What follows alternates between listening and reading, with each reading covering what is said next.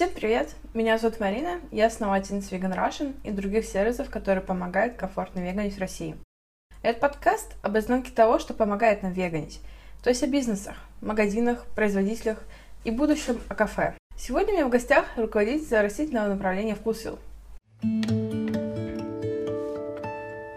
Наталья, привет! Я очень рада, что ты согласилась прийти ко мне на подкаст, и мы пообщаемся про вкус и про его растительное веганское направление. Хочу, чтобы ты рассказала сейчас о себе. Меня зовут Наталья Нефедова, по профессии диетолог. Свою профессию выбрала в три года. Я решила стать врачом. Сейчас мне 38. Собственно говоря, шла к своей цели все это время. Закончила французскую школу, поступила в английский колледж на медицинские науки, потому что есть супер э, ужасная система в Кюбеке, в провинции, где жила, а, там первые два курса университета — это колледж. Поступаешь из школы в колледж, и потом два года трясешься, чтобы потом еще поступить в университет. Просто она якобы сделана для того, чтобы люди, которые не хотят идти в университет, они могут взять себе еще там год-два в колледже и получить какое-то профессиональное образование, типа неоконченное высшее. Поступила в школу диетологии и питания. Это 6 лет высшего образования. Плюс я думала, что я хочу знать все и должна знать все. Я поступила еще на высшее образование по психологии и по фармакологии психологии. Училась я очень долго, занималась научной деятельностью. Когда началась пандемия,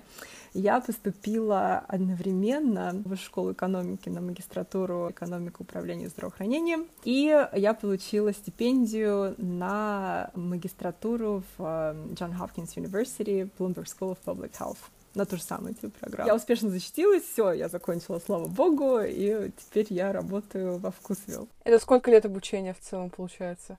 За всю жизнь. Обучение не заканчивается ни, никогда, что в принципе в моей профессии, конечно, правильно, потому что наука идет э, вперед э, полным ходом, даже анатомия за 10 лет поменялась, не говоря уже о патологии. И несмотря на то, что я занимаюсь этим действительно с трех лет, я с трех лет рисую вот эти всякие анатомические структуры, читаю, атласы читаю, энциклопедии, я до сих пор удивлена жутко человеческим организмом. Любовь не прошла. thank you Расскажи, пожалуйста, как ты попала во вкусвилл?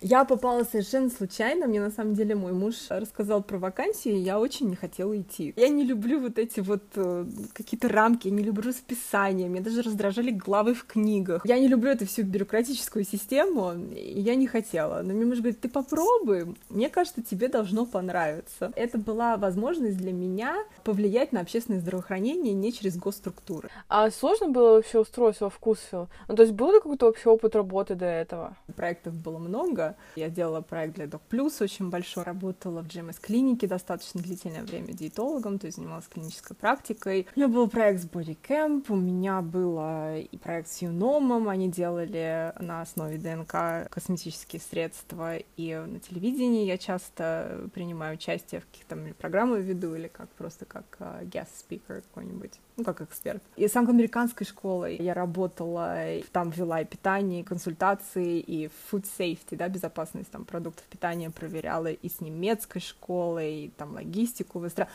Ну, короче, у меня было очень много проектов. То есть можно очень много учиться и при этом еще успевать очень много где работать. В чем я удивлена. Это действительно иногда, иногда сложно, но, но а, так как у меня деятельность до сих пор очень разнообразная, и я делаю то, что я действительно люблю, и я не устаю. Я работаю все время, я работаю на выходных, у меня очень мало отдыха, да, вот, ну, типа, отключить телефон, все, ни с кем нет. У меня такого времени ну, практически нет вообще.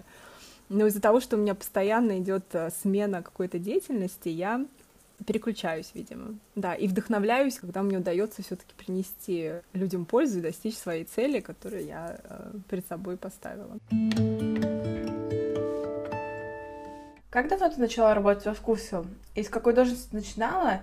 И какие цели ты перед собой ставила? Это произошло чуть больше года назад. Сформировался отдел ЗОЖ Сейчас он будет называться «Питание и здоровье». Он только формировался, вообще не знали, что с ним делать. В нем была одна девочка, которая была, по-моему, на химик, если не буду врать по образованию, и она набирала диетологов. И она взяла меня, еще одну мою коллегу. У меня была должность, э, что-то типа называлось менеджер проектов, что-то такое, да. Ну, для меня это на самом деле было не так важно. Действительно было важно э, как-то повлиять на общественное здравоохранение. Получилось так, что эта девочка перешла в другой отдел, нас осталось двое, и я возглавила этот отдел, и у нас с коллегой, нас только двое сейчас в отделе, но у нас очень разделены ответственность. Я ответственна за всю экспертизу, ну, как медицинский директор, можно так сказать. В компании, даже когда мы ходим на встречи, меня часто представляют как медицинского директора, а мой коллега, он занимается тем, что обеспечивает, ну, чтобы IT-поддержку, какие-то механические такие задачи. То есть, например, я ставлю ТЗ подборки, он собирает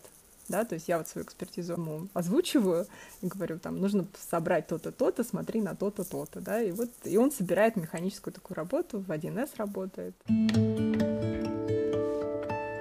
Что ты вкладываешь в определение общественное здоровье и какие ты перед собой ставил шаги, чтобы на него повлиять? Подразумевается под общественным здравоохранением, это в целом, чтобы люди были здоровы. Что делать, чтобы люди были здоровы? Есть несколько направлений, но мое направление это, конечно, через образ жизни. Это питание, это физическая активность, это ментальное здоровье. В чем смысл? Смысл в том, что неправильный образ жизни ведет к преждевременному развитию хронических заболеваний. Хронические заболевания ведут к преждевременному ухудшению всего состояния, да, то есть сложности выживания и проживания, и к преждевременной смерти. Я хочу э, продлить людям не просто жизнь, а продлить им здоровую жизнь. Старение еще его не приняли официально как заболевание. Все ученые над этим работают, чтобы оно было признано официально как заболевание, потому что мы старение, а хронические заболевания — это именно старение организма, мы его можем отодвинуть. А как можно людям отодвинуть его? Какие вкусы дают рычаги, чтобы на это повлиять? Это как раз моя работа. Например, я сделала курс для сотрудников, который, возможно, мы потом масштабируем и на клиентов. Это курс по всему, что я сейчас перечислила. Плюс еще хочу объяснить, как ориентироваться в здравоохранении Российской Федерации, знать, какие там есть законы, да, на какие имеют люди права, на что они имеют право, да, что им обязаны предоставить, какие действительно анализы нужно, например, сдавать. В курсе для сотрудников там есть как питаться раздел? Да, конечно. Там есть питание, мотивация, сон, физнагрузка, здравоохранение, отдельно стрессы, там ментальное здоровье. Это 9 недель. Также у нас выходят гайдлайны по вегетарианскому питанию и по обычному питанию, и к 1 июля мы надеемся все-таки сделать для детей. А гайдлайн это что? Это, допустим, на сайте, в приложении, карточки, текст, видео. Это будет э, книжечка, но не толстая, естественно. На сайте это можно будет скачать и использовать как помощь. Ну, вот, например, у вегетарианцев там будет такая глава, как вот если я там думаю о том, чтобы стать вегетарианцем, как лучше сделать, там советы, да, там уже от э, веганов или других вегетарианцев, ну, такие вот вещи. На какие продукты нужно обращать внимание, почему на них нужно обращать внимание, тарелка, естественно. Ну, то есть такие базовые правила питания, но, возможно, я думаю, что это пригодится тем, которые хотят больше узнать или э, просто хотят иметь этот гайдлайн. И он будет обновляться все время, естественно, потому что наука идет вперед, и мы будем за этим следить. С вашей стороны, мне кажется, это на самом деле очень социально значимо. Сделать такой гайд для веганов в том числе. Вот это была моя цель прихода в Вкусвилл. А какие были еще цели? Или только была вот эта? Это очень глобальная цель. Туда входят и гайдлайны, туда входят и тексты, чтобы во вкус вилл была вот прям как словарь, да, вот, например, человек приходит и говорит, я хочу узнать про кальций, а вкус вилл предоставляет ему очень доступную, очень достоверную информацию про все что угодно, там, про молоко, про продукты с высоким содержанием железа или цинка, или незаменимые жирные кислоты и так далее. Это курсы как для сотрудников, так и для клиентов, да, для покупателей. Это улучшенные составы, на которым сейчас тоже работаю. И еще лучше. И еще лучше составы. А это как возможно все? Мы прорабатываем пищевые добавки. Красители, стабилизаторы, эмульгаторы. Есть добавки, которые там, проверяются FDA, там, Евросоюзом, а в других странах, естественно. Но мы а, смотрим на это как? Мы смотрим их отчеты полностью, отчеты других стран. Тоже надо все выяснять, все смотреть. Плюс многие добавки были опробированы, то есть признали безопасными, да, в какой-то норме 10 лет назад. А с тех пор вышло огромное количество исследований, и сообщество заявляет, что нужно это присмотреть, или Евросоюз заявляет, что это нужно присмотреть. Вот мы смотрим, опять же, на исследования, которые вышли после того, как а, добавка получила свой статус. Мы это учитываем, и мы а, еще учитываем, насколько она у нас присутствует в продуктах, да, насколько часто ее производители используют, да, насколько много ее наш а, покупатель может употребить. Это очень-очень важно. И насколько мы можем ее проверить, потому что нет иногда методики для проверки это тоже играет большую роль. То есть у нас есть такая выработанная целая система и шкала, по которой мы оценим каждую добавку и выносим ей а, приговор, и тогда мы ее а, или разрешаем, или запрещаем, или она у нас разрешена с а, какими-то ограничениями. Кстати, мы тоже учитываем экологию, да, воздействие производства добавки на экологию. У нас есть такие пункты ее производства. И исключения, если мы, например, исключим добавку, то продукты будут выбрасываться чаще и больше потому что он будет портиться, например. Мы это тоже учитываем. Над чем сейчас работает твой отдел? Наконец-то это свершилось. Мы переодеваем продукты. Мы стараемся постепенно убрать эту надпись без белого сахара или без белого добавленного сахара. И если действительно там нет сахара, то без добавленного сахара. Но, опять же, добавленный сахар а, входят сиропы, входят концентрированные соки, концентрированное пюре. Также мы в добавленный сахар добавили манитол, ксилитол, сорбитол, которые в принципе, в принципе, подсластители, но они метаболизируются наполовину на глюкозу. Поэтому мы считаем, что это тоже добавленный сахар. Все-таки надо говорить покупателям правду. И если ничего этого нет, а у вас будет на продукте без добавленного сахара и у нас вышел на полке сахар, который говорит, что надо есть сахара меньше. В любом бизнесе есть маркетинг, это понятно. Но, тем не менее, мы очень стараемся все-таки быть прозрачными и честными с покупателями. Почему раньше вкусу так лажал с маркировкой? И было ли это известной проблемой? И что ты для этого делал, чтобы эта проблема разрешилась? Потому что я вижу, что этого стало меньше и меньше. Но людей это очень волнует, я думаю, им будет интересно узнать. Во-первых, не было отдела такого, да, который есть сейчас. Действительно, люди должны ну, заниматься своим делом. Раньше были, сейчас есть уже продукты и бренды, продукты, которые отвечают за завод продуктов, да, они смотрят рынок, оценивают его и смотрят, что нужно завести в линейку. А бренды ответственны за маркетинг продукта, да, как его продвигать на полках. А за экспертизу, собственно говоря, не было человека, который э, полностью мог бы за нее отвечать. Ну, вот как я, например, сейчас отвечаю. И поэтому сейчас проводится большая работа, чтобы привести это в порядок. У нас, к сожалению, нет одного прям человека, который ответственный за категорию вегетарианства, как она у нас сейчас, да, называется, или прям за веганство отдельно. Потому что это вот, ну, как бы это невозможно. Это есть продукты, есть бренды, есть э, технологи, но я есть, который отвечает за экспертизу. И поэтому я сейчас работаю над тем, чтобы там делать методички, чтобы раздать сотрудникам, чтобы они всегда всегда могли посмотреть, да, что, что можно, что нельзя. Ну, есть, конечно, человеческий фактор, есть ошибки, естественно, потому что есть еще люди, которые отвечают за маркировку этих товаров, это отдельный человек. Ну, то есть, да, может быть, конечно, какая-то ошибка, но в основном, наверное, это было потому, что не все всегда понимали, что, что это такое. Ну, потому что за это должен отвечать диетолог, за это должен отвечать действительно специалист в этой области, в области питания. Потому что не, иногда что-то может быть совсем неочевидное. И поэтому вот сейчас я пытаюсь как-то прибраться в этом направлении и, и сделать все так, чтобы вегетарианцам в целом, да, ну, веганам, естественно, тоже, было очень удобно и приятно, чтобы поменьше было таких ляпов. Особенно в веганстве, естественно, потому что такая категория с вопросом этики как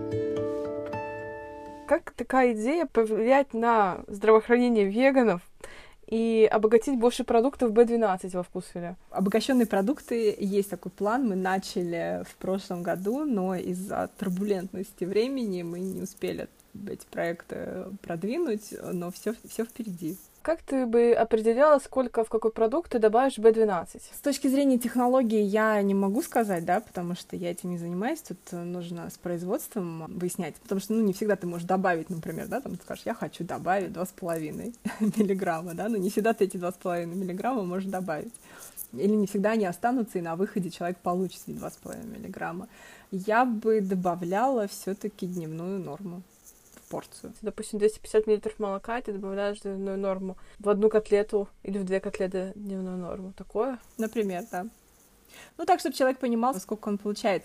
На самом деле, витамин группы В, да, это не жирорастворимые витамины, то есть не А, Д и К, где нам нужно так прикинуть, подумать, волноваться. В и С, они водорастворимые, и очень сложно даже в фортификации навредить здоровью человека, поэтому я думаю, что полная э, дневная норма было бы нормально. Я просто когда-то хотела сделать какое-то пособие для производителей вот вы можете добавить свой продукт B12, это улучшит отношение потребителя к этому продукту. Так и не поняла, что рекомендовать, какие количества. Иногда очень сложно сочетать микроэлементы с продуктом, очень сложно как-то получить на выходе даже на вкус такой продукт, ну, чтобы он не повлиял, например, с железом, очень частые проблемы. Здесь технологический процесс тоже играет большую роль, то есть не просто вот сколько ты добавишь, а сколько ты получишь на выходе, и как это повлияет еще на органолептику продукта. Как вы решаете, какие продукты веганские вы хотите ввести в ассортимент, и почему они, допустим, пропадают из ассортимента? Пропадают из ассортимента, потому что их не покупают. То есть как только продукт или рейтинг, или доход падает прям ниже определенной планки, его выводят.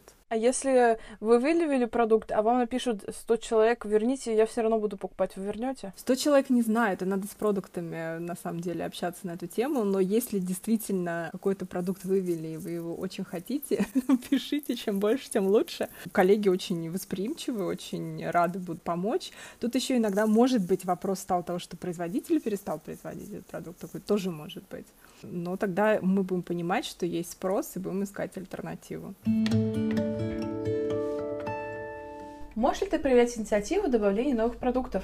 Иногда тоже закидываю какие-то идеи, прошу что-то что посмотреть, что-то найти, что-то добавить. В последний раз я общалась с поставщиком, который производит кусковое не мясо. Я с ним пообщалась, а, вроде как я договорилась с мясным путем, который тоже занимается не мясом.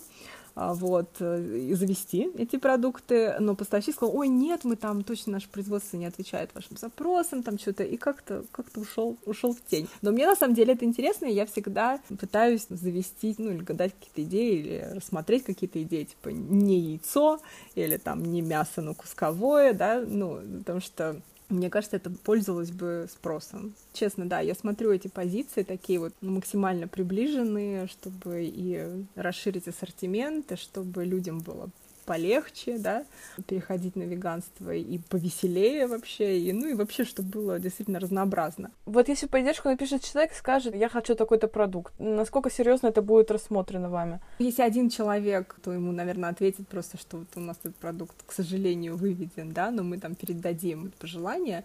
Если начнут постоянно писать и много людей разных, то это уже статистика, это, естественно, собирается. Я не собираю обращения, но другие коллеги из другой команды собирают обращения, смотрят смотрит на статистику и потом доносит ее, например, до нас. Тут, к сожалению, все упирается в такую статистику. Поэтому если будет много, много просьб, много обращений, то, конечно, шансов больше. А если говорить о добавлении нового продукта, допустим, я приду, скажу, сделайте крабовые палочки веганские, пожалуйста. Очень хочу покупать у вас. Если эта идея, например, понравится продукту, который заводит ответственность за экономику, то я думаю, что продукт этим займется. Мы хотим давать то, что хотят наши клиенты, мы не хотим навязывать.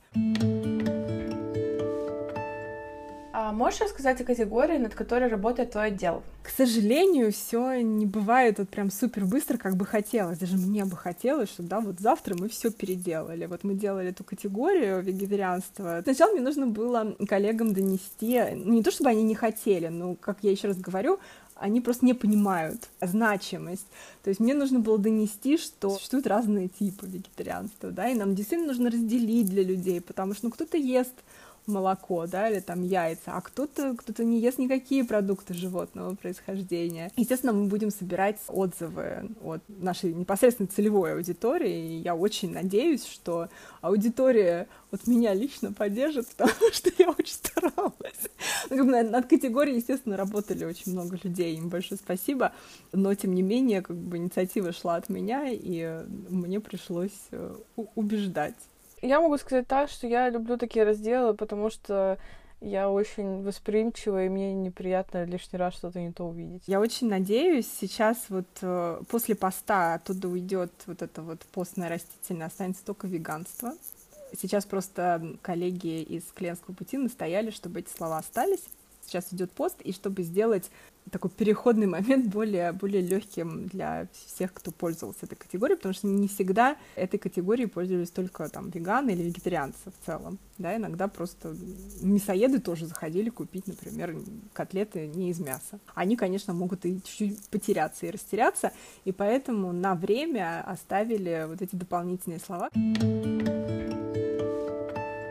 Расскажи, пожалуйста, о возможности разделения веган и невеган продуктов в приложении и в магазинах. Хотелось бы, конечно, это сделать и в магазинах, потому что, ну, я тоже понимаю, а веганов, которые жалуются, что чтобы там выбрать что-то себе из кулинарии, нужно перелопатить там котлеты или стейки или еще что-то, да, или там куриные ножки. Просто в магазинах, к сожалению, не всегда хватает места. Тут мы упираемся просто в пространство. А на сайте, да, или в мобильном приложении у нас есть такое место, чтобы все разделить и лишний раз не заставлять э, человека ходить э, не туда. Считаю, что вегетарианцы должны получить свой раздел Изначально сама цель была для того, чтобы вегетарианцам было удобно, чтобы это была их, их территория, их категория, и чтобы, в общем, все было так, как они хотят. Вы собираете какую-то статистику, кто потребители веганской продукции, кроме веганов? Кто именно? Нет, вот такой я не видела. Я знаю, что иногда мясоеды покупают э, эту продукцию, но не так часто, конечно, как веганы, например. У нас есть какие-то лучшие там продажи. Я знаю, что очень хорошо десерты продаются веганские.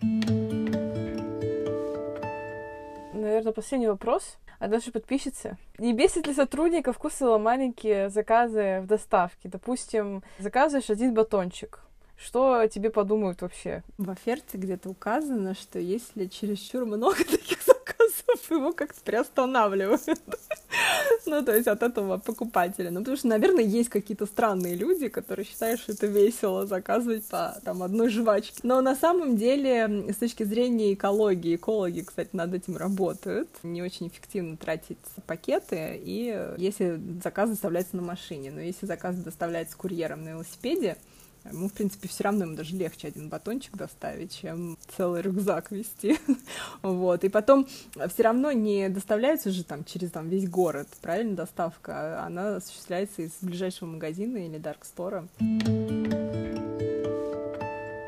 Хочешь ты что-то сказать э, веганской аудитории? Можешь какой-то месседж? Мне очень важна эта категория. Я очень э, хочу, чтобы она была для вас, для всех полезная, удобная. Я очень, я очень стараюсь в этом направлении. Просто прошу чуть-чуть терпения, потому что мы действительно существуем не очень давно. Не вкусвилл, а отдел. И, собственно говоря, я вкусвилле не, не очень давно. И я просто еще не успела навести полный порядок, но я надеюсь, что очень скоро это все будет. Пишите пожелания, мы все читаем стараемся отвечать.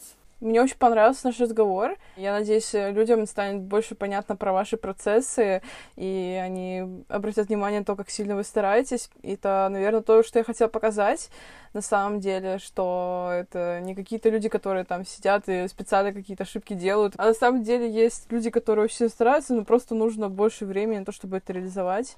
Несмотря на то, что мы достаточно прогрессивные в этом вопросе, тем не менее, ну ты же сама знаешь, как тяжело до людей иногда донести свою позицию, чтобы они поняли, о чем твоя позиция. То же самое в компании, это всегда очень много людей, разные команды, поэтому, конечно, время, чтобы донести всем значимость этой категории и ее составляющие. Спасибо, что послушали новый выпуск.